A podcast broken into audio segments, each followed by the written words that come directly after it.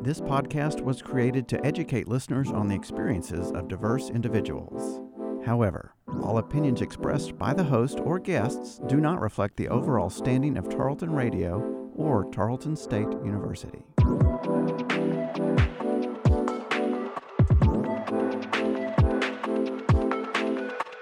Everyone, and welcome to Making Space a Diversity Dialogue. I'm your host, Cole, and this is a bi weekly podcast where together we'll have questions answered about socially sensitive topics while learning how to create lasting relationships with diverse people. Now, I really would like to preface this episode um, before we get too far into this topic by saying that we are going to have a sort of discussion. There might be a mention of sex and sexual assault. So, if those topics are sensitive to you, please take the time you need. Uh, if you can't listen in, you can join us next episode. You know, um, just take the best care of yourself that you can, and it's always okay to leave if you need to. But now that we've discussed that part, I'll get into the topic for the episode, which is consent. We'll go over some uh, com- commonly published things about consent, the common notions we have about consent, as well as why teaching consent early is a good idea and why consent is important, and how you even get started with teaching consent and how you relearn yourself what consent really is and, and how to reteach yourself how to go about uh, permission asking and personal boundaries and all of that. But my guest for today, the one helping me out, is Karis Thedford from Tarleton's Student Counseling Services. Hi, how are you doing? Hi, I'm doing well. Thanks so much for having me. Can you tell us a little bit about yourself and your role here at Tarleton? Yes, I sure will. I'm the Assistant Director in Counseling Services, and in that role, I oversee our substance abuse and violence prevention efforts for campus. And then I also carry, I'm a licensed counselor and I carry a clinical caseload. And um, even that phrase, substance abuse and violence prevention, is mm-hmm. pretty broad. Um, and so when we're talking, especially about violence prevention, what we're really talking about are the forms of violence that are based in power and control okay. sexual assault, domestic violence. We sometimes call that intimate partner violence or dating violence and stalking. And we know that all three of those forms of violence are connected. Mm-hmm. Um, and even those terms cover a really broad range of behaviors. But um, I work on the prevention side, so helping our community think about and understand how these acts of violence happen in our community, how mm-hmm. we create a safe and healthy community, how we reduce the rates of violence, how we look out for each other and keep each other safe. So what are what are some things that you've done? Is it through the community as a whole, like Stephenville, or is it just specifically Tarleton or Tar- Tarleton students? Good question. So my focus is the campus, but I work really closely with our local victim services agency, Cross Timbers Family Services, okay. um, in Texas. Um, in every county, there is an agency that provides services for victims and prevention services that are funded through um, our state governor's office. Mm-hmm. And so for us, that's Cross Timbers Family Services in um, Fort Worth and Tarrant County. I work quite a bit with One Safe Place. Um, and so I collaborate pretty regularly with different community partners, but my primary focus is on our campus. And some of the things we've done um, during the time I've been in this role, we've launched um, bystander training for campus and had a really beautiful response from our community as we've um, engaged our community in those trainings. I do a lot of trainings and conversations and classrooms about just a wide range of topics from what we're talking about today consent to healthy relationships and um, early warning signs of domestic violence. And sometimes kind of peeling back the layers of these different forms of violence. What does this really mean? How do these things begin? What are the early warning signs we can all look for so we can interrupt it if we see indicators that there might be a problem? Um, I sit on our campus Title IX committee that's um, chaired by our campus Title IX coordinator, Darren Keith. Um, our offices work really closely together. I work a lot with our campus police department. So, a, a lot of different initiatives. Our office oversees some of the bigger initiatives that we do during October for Domestic Violence Awareness Month and April for Sexual Assault Awareness Month. Um, so just lots of different things throughout the year. Right, right. Oh, that's great. That, seems like great work. Does it, um, is it often like seen well by by students? Is it taken well, or, or do you see a lot of change when you uh, do those classes or work presentations and I, I feel like the work is pretty well received most of the time. Um, I've seen some really beautiful things come out of some of our conversations and the training we've done around campus. Um, you know, just some examples. A number, several years ago, when we first launched the bystander training model we were using at that time, um, several of the students who went th- through that program turned around and put things into action mm-hmm. um, on campus and with the different communities they were connected with based on having been through that training. And so, for example, one of our graduates um, became the editor of the JTAC and invited me to write some guest columns and share information through the JTAC. That was a really cool outcome of him having participated in our bystander training.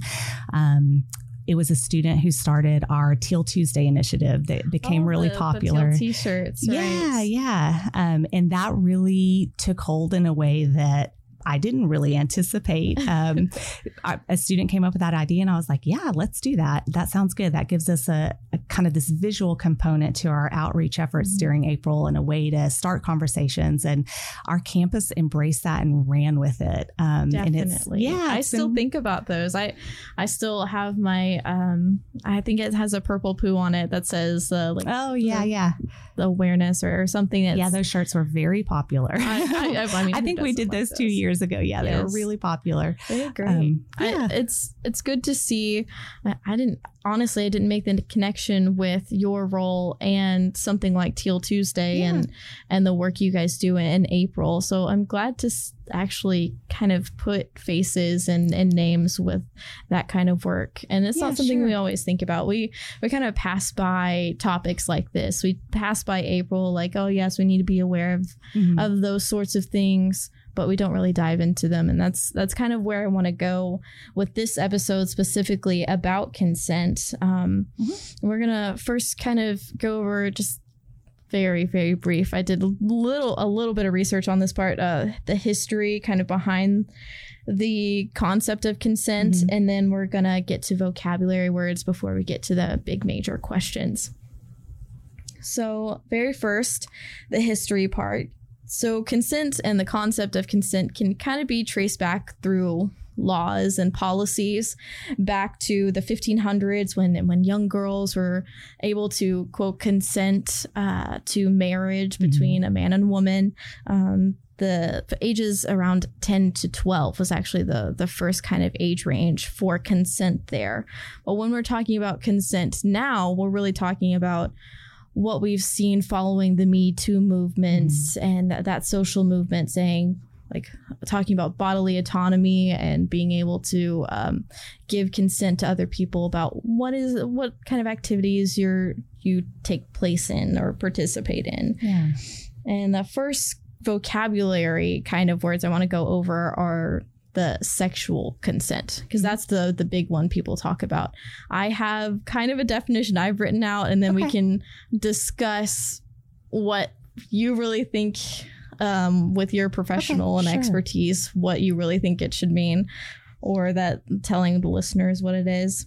So I have down that consent is an agreement or sexual consent as an agreement between participant to engage in sexual activity. Is that is that in the realm? Yeah, I think that's a, a good and very kind of broad way to think about yes, it. Yeah, very broad. Yeah, and you know, I think you you said something important earlier. You said consent is a concept, and mm-hmm. um, and, and, then you kind of narrow down to sexual consent. So I'm going to go backwards a little bit sure. and kind of revisit that the concept of consent isn't new, and it's something really that most of us already practice and engage in in a pretty healthy way and we haven't maybe thought about it mm-hmm. until some of these things that you've talked about. So, as a society, I think we started paying more attention to the topic of violence and particularly sexual violence as student victims started bringing lawsuits against their schools mm-hmm. under Title IX um, a number of years ago because they'd been harmed by another student, reported it in their school's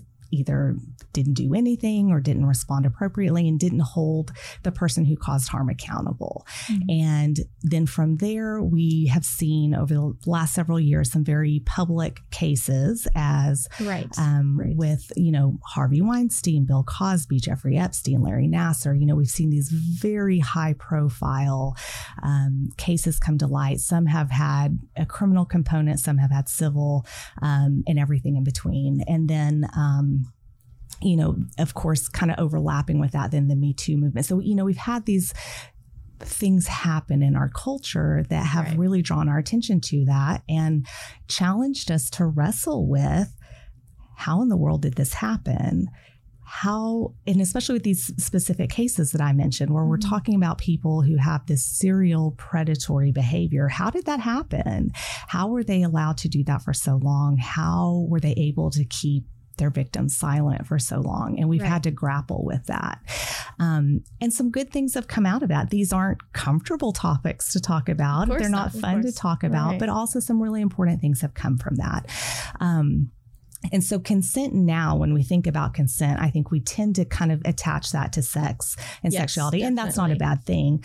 But consent really is just in interactions between two or more people, for that matter, it's this concept of communicating and talking about what we're doing and talking about sort of boundaries and limitations and making a decision about are we going to move forward with what we're doing or not and being free to walk away from it or to engage in you know whatever it is. Mm-hmm. so you know you heard me say earlier i'm a licensed counselor yes. and yes. in in my field in the mental health field we have this concept we call informed consent that has nothing to do with sex um, yeah I, I definitely have heard that yeah. before especially like healthcare wise. Absolutely Absolutely, yes. So within um, the mental health field, healthcare, the legal field, um, it looks a little different in each field, but every licensed profession with any of those fields has this informed consent practice. And so, as a counselor, when I have a new client, um, first of all, they're going to see information about consent in their paperwork, but then I'm going to talk to them about here's what the counseling process is, here's how I approach it, kind of my theoretical orientation, how I approach it. Mm-hmm what we talk about is confidential, but there are some limitations to that. We're going to talk about what those limitations are so that my client knows as we begin our conversation here's what I can and can't keep completely private. And it's not many things that I would break confidentiality for, but there are a few, and they're pretty right. similar from one profession to another, right? Like disclosures of child abuse. You have to report that. Even in the legal field, we think about, you know, a, um, attorney client privilege. Yes, um, that, is, that is applied a lot, mm-hmm. especially when you're talking about counseling. You think, oh, well, you know, on TV, yes, they, they're not allowed to say anything if I don't want them to. Mm-hmm. Which is true most of the time, but there are some limits limits to that. So, like, I'm going to explain that to my clients so they know that. And so they know, you know, if one of these few topics comes up, that could mean, depending on the situation, that I can't keep your information completely private. So there aren't any surprises. Um, so they understand how I approach counseling and they have mm-hmm. a chance to ask questions. And then again, they can choose to continue and to engage in the process, or things say, nah, no thanks, it's not for me. and, and, that's ongoing. Right. So my, you know, I may meet with a client for an initial session and we have a really good session and we make an appointment for them to come back in a week and they are free to choose whether or not they come back to that session because they're an adult and they have autonomy and mm-hmm. they don't have to come back. And so, you know, that's kind of in a, again a realm that has absolutely nothing to do with sex, but it's the same when we're talking about right. um, intimacy and um, sex in any of its many forms, kind of any kind of sexual activity. It's all about communication mm-hmm. and being respectful, even in a casual encounter, even in a casual hookup, being um, mindful boundaries, entering into those interactions right. in a respectful and a healthy way. There's a healthy way to have a casual hookup. There's a healthy way to have a long-term relationship and everything in between. I like the I like the concepts you had started to bring up about boundaries and almost rule setting because the next couple things are going to be uh, bodily autonomy mm-hmm. and uh, personal boundaries. So you kind of gave some good example of what you would see as like a, a boundaries so Mhm. rules rules that you uh, set aside for your your clients or the way it has to go from the exchange from counselor to client those Mhm. are rules and boundaries and personal boundaries from what i have here are just limits or rules set for ourselves and others like uh within relationships within relationships so i think we've kind of talked about that we fit in that Yeah. um, one thing I did add from the other research that I've done are personal boundaries. We we put up personal boundaries to protect our minds, bodies, and emotions from others, and and that could mean trauma from pa- from the Mhm. past. Yeah. from the past. So, um, what what can you kind of say about personal boundaries to the listeners? I could probably talk about that for about three hours, which um, nobody wants to listen to. You know, I talk a lot in my clinical work with clients about boundaries and about healthy boundaries. And honestly, really, even before I was in the counseling center, I was in career services at Tarleton. Right. And often, as I was engaged in career counseling with students, and one of the things, um, one of the tools we would use was the Myers Briggs type indicator Oh, assessment. Yeah. I remember that. I Yeah. can't remember my letters, but I remember taking it. yeah. And so often, as I was going through that and talking about what these things mean and um, what it means, you know, to a student, sometimes discussion would come up about relationships and about boundaries. So, you know, I talk a lot about boundaries and about healthy boundaries. Um, some of us do a really beautiful job of setting boundaries and honoring boundaries, and some of us struggle with that for a lot of reasons. You know, if you're a people pleaser, um, setting boundaries might be challenging. If you're, you know, the person that all your friends come to um, when they need a shoulder to cry on or somebody to listen to, that can be a really beautiful thing. But that might also mean you need to think a little bit about having some boundaries so that you're taking care of yourself and of your business. And you know, there's some socialization that comes into play with this a bit too. And, you know, without going down too many rabbit holes, um, certainly sometimes we see some gender differences with this where um, women are often encouraged more so than young men to you know be good listeners and that doesn't mean it doesn't necessarily come naturally but there's certainly some socialization there as well of being giving and being compassionate and Right. empathetic your and boundaries almost if we're talking in the form of boundaries right now your boundaries almost have to be a little more lax if you're a woman Mhm. Yeah, sometimes I think there's an expectation of that. And there's value sometimes, you know, for women to kind of relearn putting healthy boundaries in place. And that can also mean not only learning how to set boundaries, but the second piece of that is learning how to be okay if somebody doesn't like a boundary that you put in place. If you're the friend that's always available and somebody in your friend group has really latched on and you're their person they always come to and they're telling you all this stuff that's beyond really your capacity to deal with. And like maybe you've tried to encourage them. It might be helpful to go talk to somebody but they don't want to because they're really comfortable with you. Yes. If you put a boundary in place and make yourself less available um, your friend might not like that. Mhm. that might really upset them and they might you know you might see that. And also that's not your problem. Um, that's a hard thing to think about. And Yeah. I, i'm definitely that person that's like well they're upset so we should just we should just talk about it anyway Sure. or, or things like that. So i completely understand that that hesitation to set boundary there. Yeah, and that's a conversation I have a lot because you know, again, a lot of us like we're empathic and we're caring, and you know, we don't want to shut somebody down if they're struggling, and and again, that's not bad or wrong, but um, that piece about being okay if you need to put a boundary in place with somebody and that somebody doesn't like it. At the end of the day, that is that somebody's problem. Right. And it's not your problem. That can be really hard if you're a people pleaser and mm-hmm. And if you like people and you're sort of used to you know being that empathetic friend um, the first time you kind of put those boundaries in place that can really be challenging and it's also worth it so that you have the time and the energy to take care of yourself and to focus on your school and your social life and your hobbies and um, to not give everything that you have away and there's nothing left for you at the end of the day Right, right. That's that's very important. That's that kind of goes over why personal boundaries are important. Mhm. You need to make sure that you protect yourself and and you take care of yourself first. I know that's a a big thing that we talk about in any sort of mental health care. We had an episode about mental health care um, recently, but we talked about, you know, you have to put yourself first, and it's not a selfish thing to do, but make sure that you uh, are healthy and Absolutely. personal boundaries are important. Yeah, and they're important in intimacy as well. Um, you know, we've kind of talked about sort of generally and and kind of within friendships, but again, it doesn't really change when it comes to sex and intimacy. Right. Um, you want to be able to communicate with your partner and to check in with them and to let them know if you want to try something and see if they're open to it, or if you really don't want to try something and being okay with saying, no, no, you know, that's not my cup of tea, or, uh, right. I, you know, I just don't feel like it. So, you know, we want to be able to do both things to be able to articulate our own boundaries and speak up for ourselves, but also to pay attention to and really make sure we are respecting our partner's boundaries as well.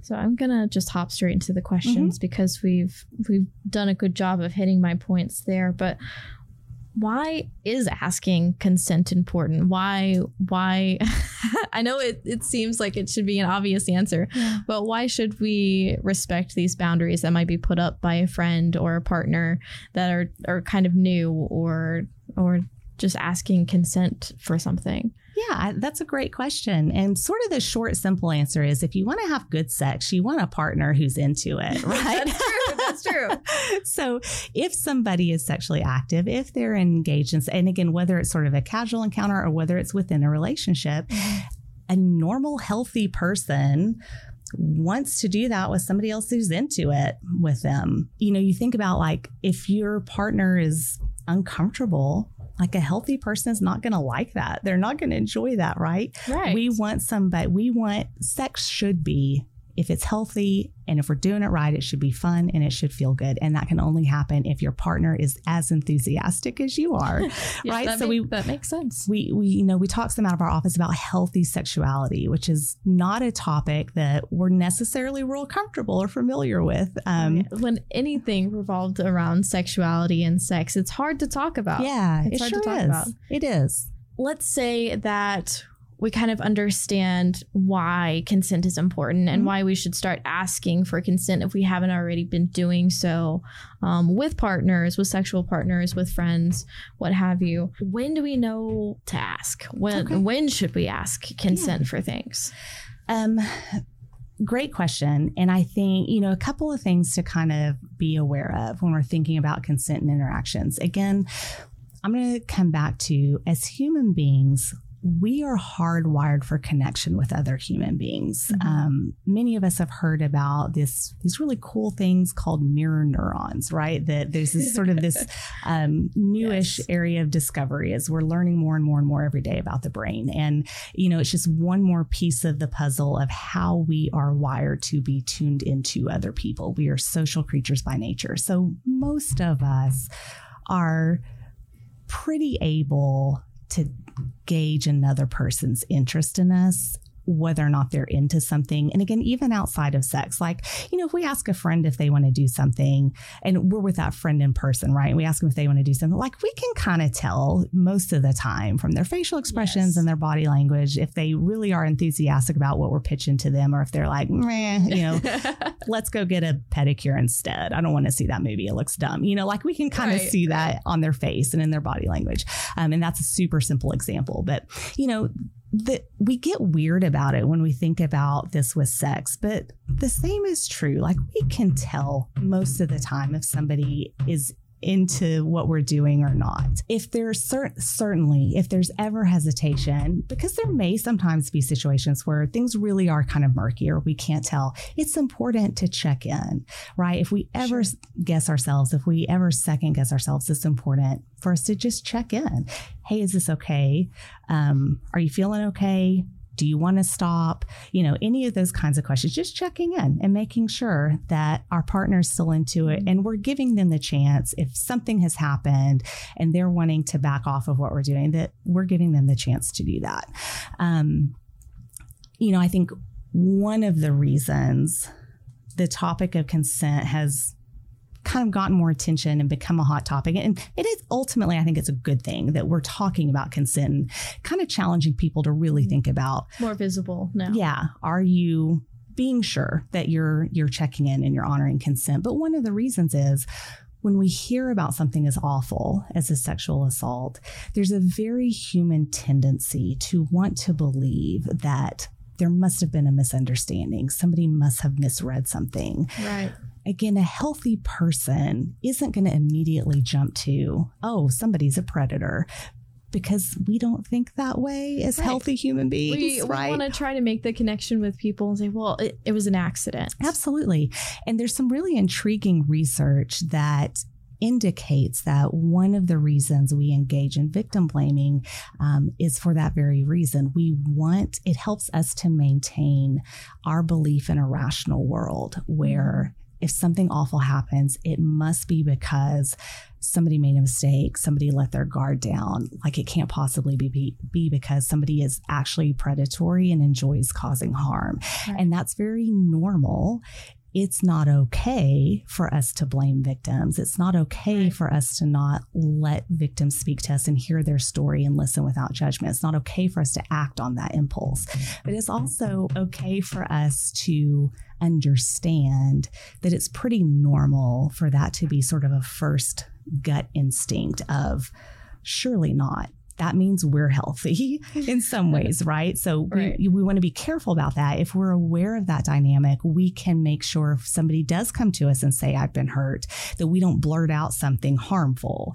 Um, right. Um, so it's important for us to be aware of that dynamic, but it's also helpful to know that that's a pretty normal tendency to want to believe that a mistake happened. Also, if somebody's accused of causing that kind of harm, they are going to say, I did not mean for that to happen. Of mm. course, I didn't intend to cause harm. Right. And again, certainly there are sometimes situations where there really is Just miscommunication right, or, you know, missed signals or whatever. But that is not always the case. But if I get accused of, like, you know, if I left here today and you accused me of, I don't know, stealing something from this office, I'm going to say, no, I didn't.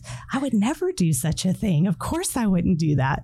Right. Um, right. And so, like, it's the same within this realm. If somebody's accused of causing harm, they're going to say, oh, I, I thought my partner was into. I thought this was consensual. Mm-hmm. Um, so certainly. if you make sure by asking and and checking in, like you said, checking in with your mm-hmm. partner um, to make sure that everything was okay, you're clearing up that uh, miscommunication if there was any sure. or anything like that. You yeah, or if you did misread something, you're mm-hmm. you're making sure before you make an assumption. Really, is what it comes down to. We don't want to make assumptions, and move forward doing something when maybe our partner really isn't comfortable with that. So, when we're talking about consent, we're also talking about personal boundaries. Um, how do you go about, say, you're in an already established relationship?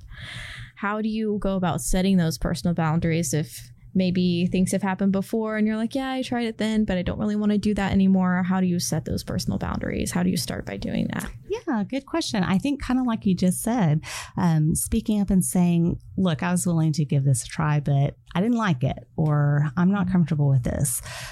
Being willing to speak up for yourself and um, and again sometimes it might be helpful to access something like counseling if if a mm-hmm. person really struggles with that um, it can be helpful to go get some help with that and to learn and kind of get some practice in that counseling environment of saying what you need, asking for what you need from a partner, talking about what your boundaries are so that your partner is clear and if you're doing your part as one half of that relationship to be really clear about what you like and don't, what you are and aren't comfortable with, hopefully your partner is receptive. But if they're not, that's a different kind of problem, mm-hmm. right? If your partner is not respecting your boundaries, if they're dismissive when you say, you know, I don't like this and they try it anyway, that's that's a red flag um, right. for some really unhealthy behavior. So I know we just talked about partners, and you really have to think about your personal boundaries and if they're okay with you setting those personal boundaries. Hopefully they are, but what about outside romantic relationships? Who who should you set boundaries with? Uh, do you just set boundaries with your partner? Who else do you set boundaries with? Great question. You should set them with everyone.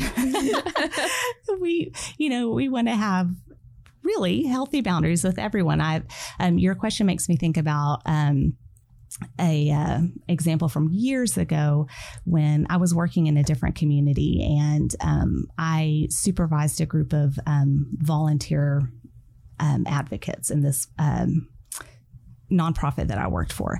And they all had my cell phone number so that they could contact me because I traveled a lot and I was out of the office a lot. Sure. Anyway, one of them um, called me late in the evening and I answered my phone and I was talking with my supervisor about it later and I was like, you know, so and so called me and it really it was not an emergency. It could have waited. I said I answered and she said, and you reinforced that behavior. And I was like, darn it. Correct. I did. Yeah. Um, and that was a lesson to me of how to how to set back something as simple as answering not answering my mm-hmm. phone when I am at home and on my personal time, not answering my email when I'm on my personal time, turning my phone off when I'm on vacation. Mm-hmm. Um, and I'm smiling because we just talked about before the podcast yes, that I just came back from vacation. Yes. So being unavailable when I'm on vacation and making, uh, you know, in a professional sense, obviously making arrangements for while I'm gone, um, if one of my clients needs something or so forth. But like I can be out of the office and the office is going to survive without me there. My colleagues can take time away and we can manage the office while they're gone mm-hmm. so that they can be disconnected. Um, I'm really conscientious about and again, just kind of talking broadly about examples outside of, of relationships, um, I try to be really conscientious that most of the time I'm not sending emails at some unreasonable hour because that kind of creates an implicit expectation of right. working at unreasonable hours. Yeah, we have this uh, tendency, especially now with social media mm-hmm. and the access to basically the world on our phones, to this tendency to want instanticity, mm-hmm. which is the instant gratification of, oh, that person saw my message, so they should answer. Absolutely. Yeah. And you know, sometimes even if I do like my um my boss who was on this podcast I think a few weeks ago mm-hmm. was on vacation before I was um and I sent her an email about something because we weren't going to see each other for a while but the very first thing I said in it is if you're reading this stop reading it. it's not urgent. I just want you to have this when you get back in the office cuz I'm not going to be here and it was something I wanted to make sure she saw mm-hmm. before waiting until of I got course. back from my vacation. So um you know, I I try to be really conscientious about those kinds of things. Um, you know, with family, um, hopefully, you know, the ideal situations we have healthy, loving f- relationships with our family members. Mm-hmm. But even then, um, you know, sometimes it's important for us to have boundaries. If I don't know, if your family, you've got a family member who's blowing up your phone at all hours of the day and night, maybe it's worth thinking about turning the phone off at a certain time. Mm-hmm. Um, being unavailable at a certain time and and again thinking about how you navigate that with them. I was in the library and i was studying and i don't have great signal. I'm not going to be able to answer my phone when i'm in the library getting ready for a test. Um, your family member might not like that but again that's your family member's problem. Um, you know so like sometimes we need to think about how we do that in some ways with our family. Sometimes we talked a little bit earlier we need to think about that within our friendships of how right. available are we making ourselves? Um, in our professional lives how available are we making ourselves? And what are we expecting of other people? And is it really reasonable? Um, so kind of again always looking at both sides of that coin of honoring and respecting other people's boundaries and also monitoring my own so that I'm not burning myself out. Right, right. That that's really important. I have a, I have a, on me specifically, I have a hard time with burnout, and but now that we're talking about it, it's it's time to like start retraining ourselves about how to really manage our own personal boundaries and other people's mm-hmm. boundaries, mm-hmm. yeah. uh, because maybe they have gotten to the step where they're okay with like hey i really have to turn my phone off now. I can't talk to anyone. I, I got to get back to this message when i am mentally and socially available to talk mm-hmm. to you. It's really important to retrain and i think hopefully listeners will will understand that too and understand those concepts. But something re- kind of related to training and teaching about consent you have taught a little bit with our age students, so college age students that um, 18 to 25 ish range. But now we're starting to see a little bit more of teaching about consent in younger kids. Mhm. So as young as elementary, I found even even like pre-K. Um, why is it important to teach it so young? What are we actually talking about when we're talking about teaching it so young? Because of course, like we said before, people start immediately when they hear consent. It's sexual consent. Mhm. What are we Yeah. actually teaching our kids that young about consent? Yeah, I love that question. Well, we're not teaching them about sex. That's always a concern, right? Yes, like there's has definitely been some pushback as we've talked about sort of consent and young children and like we're not teaching them about sex but we should be again most of us like I, as parents or if we worked with Mm-hmm. one young children are talking to them about boundaries and we're not using that language necessarily but it is important that we're teaching our young children to be respectful of other people's boundaries, but to have their own boundaries as well. And that can be as simple as um, I have two daughters. They're 11 and 8 now, so they're a little bit older. But like Oh, when they yeah. were little, you know, we started young with like maybe they have an argument and then one of them is over and wants to hug the other one, and the other one is not over it yet. Um, and something as simple as, hey, you know, Rebecca, your sister doesn't look like she wants to hug right now. I'm glad that you're feeling better and you want to talk to her, but she's not ready. So, hey, you want to come sit with me or you want to come do this thing with me? Maybe she'll want to talk later or maybe she'll want to give a hug later. So simple, but just modeling and reinforcing that. Hey, this person doesn't want to do this right now, so you're going to have to manage that. You're going to have to figure that out. Um, You have to and- manage your own emotions a uh-huh, little yeah, bit. Yeah. And and you know, I've been really intentional about um age appropriately with my girls talking about we have some conversations about you're responsible for the way you feel. I'm responsible for the way that i feel. Um, and again as they just act like sisters and you know sometimes have a ball together and then turn around and they're just raging mad at each other. Yes. talking through that again in an age appropriate way but um you know I hear I hear you Zoe that you're mad at Rebecca. It's okay that you're upset, but it's not okay that you're screaming. You need to go Mhm. take a breather. Let's take a break from each other and we'll come back and we'll talk about this a little bit later. Again, so simple. And I'm not talking about consent and I'm not saying boundaries. I'm just talking them through because I'm the adult in the room Right. talking them through your feelings are okay, but we have to think about what we do with those. Right, right. And you may sometimes want to play with your sister and she doesn't want to play and she doesn't have to. You may want to hug sometimes and your sister doesn't want to. She doesn't have to. Um, and so hopefully, um, helping them kind of think about Right. It's building um it's almost building individuality Mhm. in in kids and and while it seems young to think about kids being individuals, they they are. Oh yeah. And at the same time you think it's taking away the socialness of uh, a person like because girls are maybe seen as like the more social maybe like Mhm. take care of other people right? But at the same time it's creating a more healthy communication. I like that. Definitely, yeah. Um, and even you know, an an area where again sometimes there's some interesting conversation is like in interactions with family and somebody had published an article um, several years ago, but about um, how this parent was saying. I don't force my children to hug when we're interacting with family. And I've talked with my family about that. And there was some pushback to that. But Sure. again, at the end of the day, I'm quite capable as a parent of teaching my children to be respectful and to greet our family members when we go see family without demanding that they give hugs if they don't want to. right. Um, that's a way for me to honor their boundaries and still they can still act right with you know in my job when i meet a new colleague you know if somebody told me i had to hug them i would have very pointed words in response to that right like i No. right i greet people all the time and i'm um, i think you know warm and comfortable without making physical contact like it is possible with our children as well That's hard to that- think about in the South.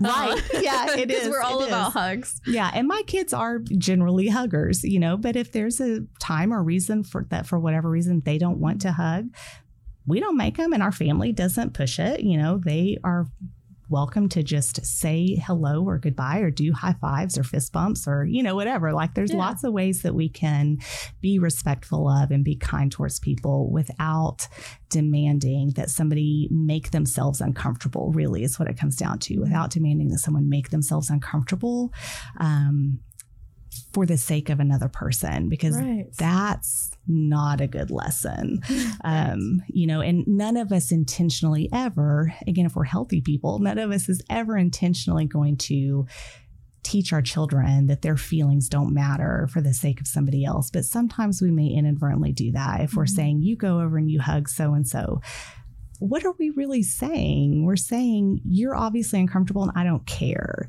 You go do this thing because the way this person feels is more important. And again, it's okay to expect of our children that they are respectful, but that doesn't have to include physical contact. Right. It doesn't have to include them, uh, you know, engaging in a behavior with which they are uncomfortable, Mhm. if that makes sense. Yeah, yes, that definitely makes sense.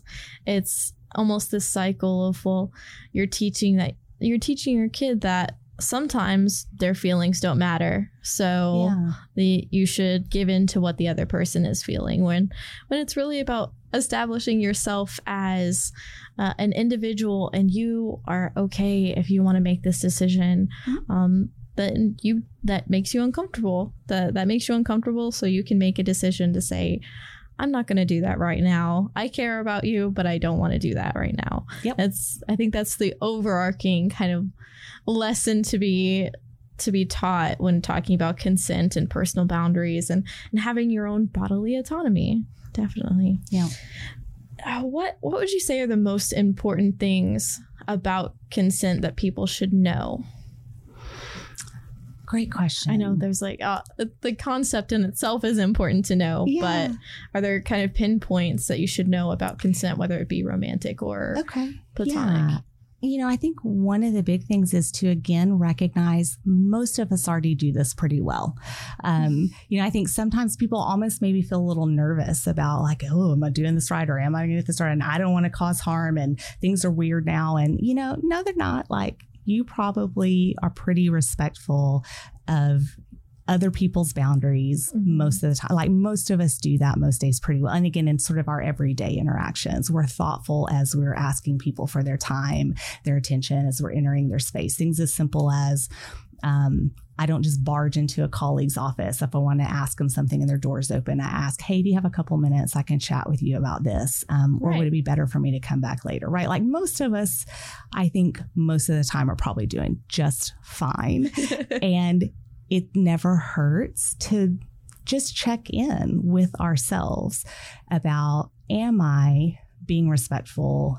And again, sort of in all of our interactions with other people, Sure. certainly outside of just sex, am I being respectful in the way I'm handling this? Am I being healthy in the way that I'm handling? Could I do this a little bit different or a little bit better or be a little healthier? Um, and if we're unsure, maybe checking in with somebody about that, asking a close friend, or, you know, if you're in counseling, asking your counselor, hey, this thing happened. And I just wonder, like, did I handle this well? Should I maybe have done something differently with this? Um, and certainly in in our intimate interactions, always just being willing if we think we might sense some hesitation, if something feels a little off, just being willing to check in, to Yeah. ask, being willing to just walk away and leave it alone if we're unsure, because we always want to make a mistake on the side of protecting someone else and being respectful right. instead of causing harm. And again, most of us are going to do that pretty naturally. That's what we want to do. And if there's ever a question, make the mistake in the right direction of being Right, respectful and sense. protective. Yeah. So I we talked majority about consent, bodily autonomy, and boundary setting personal boundaries. Is there any other point you'd like to like listeners to know about when we're talking about this topic that we haven't already talked about? Um, we've talked about so much. Um, I, know. think, yeah, I think we've covered most of it, but just, you know, again, like if you have questions or if there's ever a situation you feel kind of uncomfortable about and you want to talk about it, you know, this is a reminder for our students on campus. Mm-hmm. You have access to counseling services while you're a student. Um, call us, come by, make an appointment. We have students who come in from everything from a, a one time, literally, I have this one thing I kind of want to process with somebody who's not my family, not a friend, right. you know, who will come in for one session to students who come in over the course of multiple semesters. So that is always an option, really, for anything, certainly. But, um, you know, if there's ever something kind of within this realm of what we're talking about that you're wondering about or struggling with or unsure about, you know, come talk to one of us. Um, invite us in if you belong to an organization, you think this might be a helpful thing for my group to hear about or for us to have some conversation about, invite us in. We'd be happy to do a presentation or a workshop or facilitate some discussion. Um, I'm really grateful that our community is willing to engage in these topics. Again, they're not always easy and sometimes they're uncomfortable. And again, most of us are getting it right most of the time. We call that in the mental health world the healthy majority. Most of us belong to that group. We we have a club. You didn't even know it, but we're in the club together. Um, most of us are doing just fine, but mm-hmm. it doesn't hurt for us to be talking about it and sort of checking ourselves and sort of just being a little bit diligent as we're out socializing and living our social lives so that if we see a problem, again, we can try to interrupt it before somebody does get hurt when one of those few people who is willing to cause harm is in the midst. Right. Most of us are not that person. And if we're paying attention, if we're being really thoughtful, we can shut that person down when they show up. Mm-hmm. Yeah. Right, right. And uh, for listeners who are interested in possibly using the services at Student Counseling Services, I am going to link all of their information in the description, um, where wherever the description is, if it's below uh, wherever you're uh, listening. But I'm going to link that as well as some other resources that I found. One popular resource that uh, comes up a lot when you're talking about consent is a specific tea video, mm-hmm. Uh, like drinking tea, yeah. and uh, I'm excited to link that below. If you haven't seen it, go back and watch it. It's it's pretty cool, and it's a, it's a good way to really think about consent I've also included a consent for kids down there. If you listeners maybe are around kids or um, that you may be teaching or your parents or your aunts, uncles, whatever that you you maybe want to start teaching those just small concepts that uh, Karis was talking about, just like okay, you are, um, you maybe want to hug right now, but maybe your friend doesn't. So we're gonna let them be themselves and you be yourself, and you can handle it on your own for right now. If you want to start teaching that stuff, I'll, I'll, link them in the description as well. But this this was kind of a, a big topic in to conceptualize and, and really get a hold of. But there's there's plenty of more information out there. Like I said, I, I'll link some some resources in the description. But for now, uh, if you want any updates on the show, you just follow the social media pages at 100.7 The Planet on Facebook, Instagram, Twitter. We also have a TikTok now if you want updates via that. Thank you guys so much for listening. Thank you, Karis, for coming and talking to Thanks us. Thanks for having me. and until next time, folks, be safe and take care.